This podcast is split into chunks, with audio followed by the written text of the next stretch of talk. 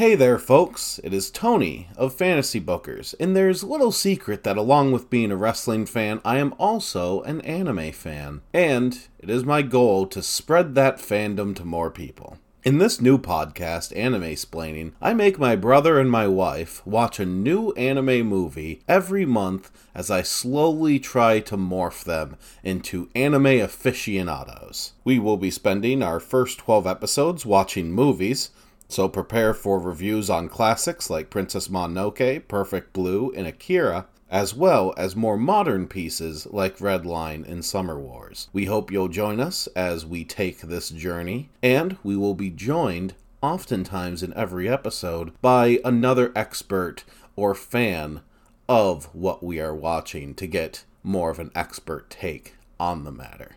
Anyway, we will see you at the beginning of March with our first episode, and we'll be releasing on the first of every month going from there. So, once more for the people in the back, that is Anime Splaining coming to you monthly to review some anime.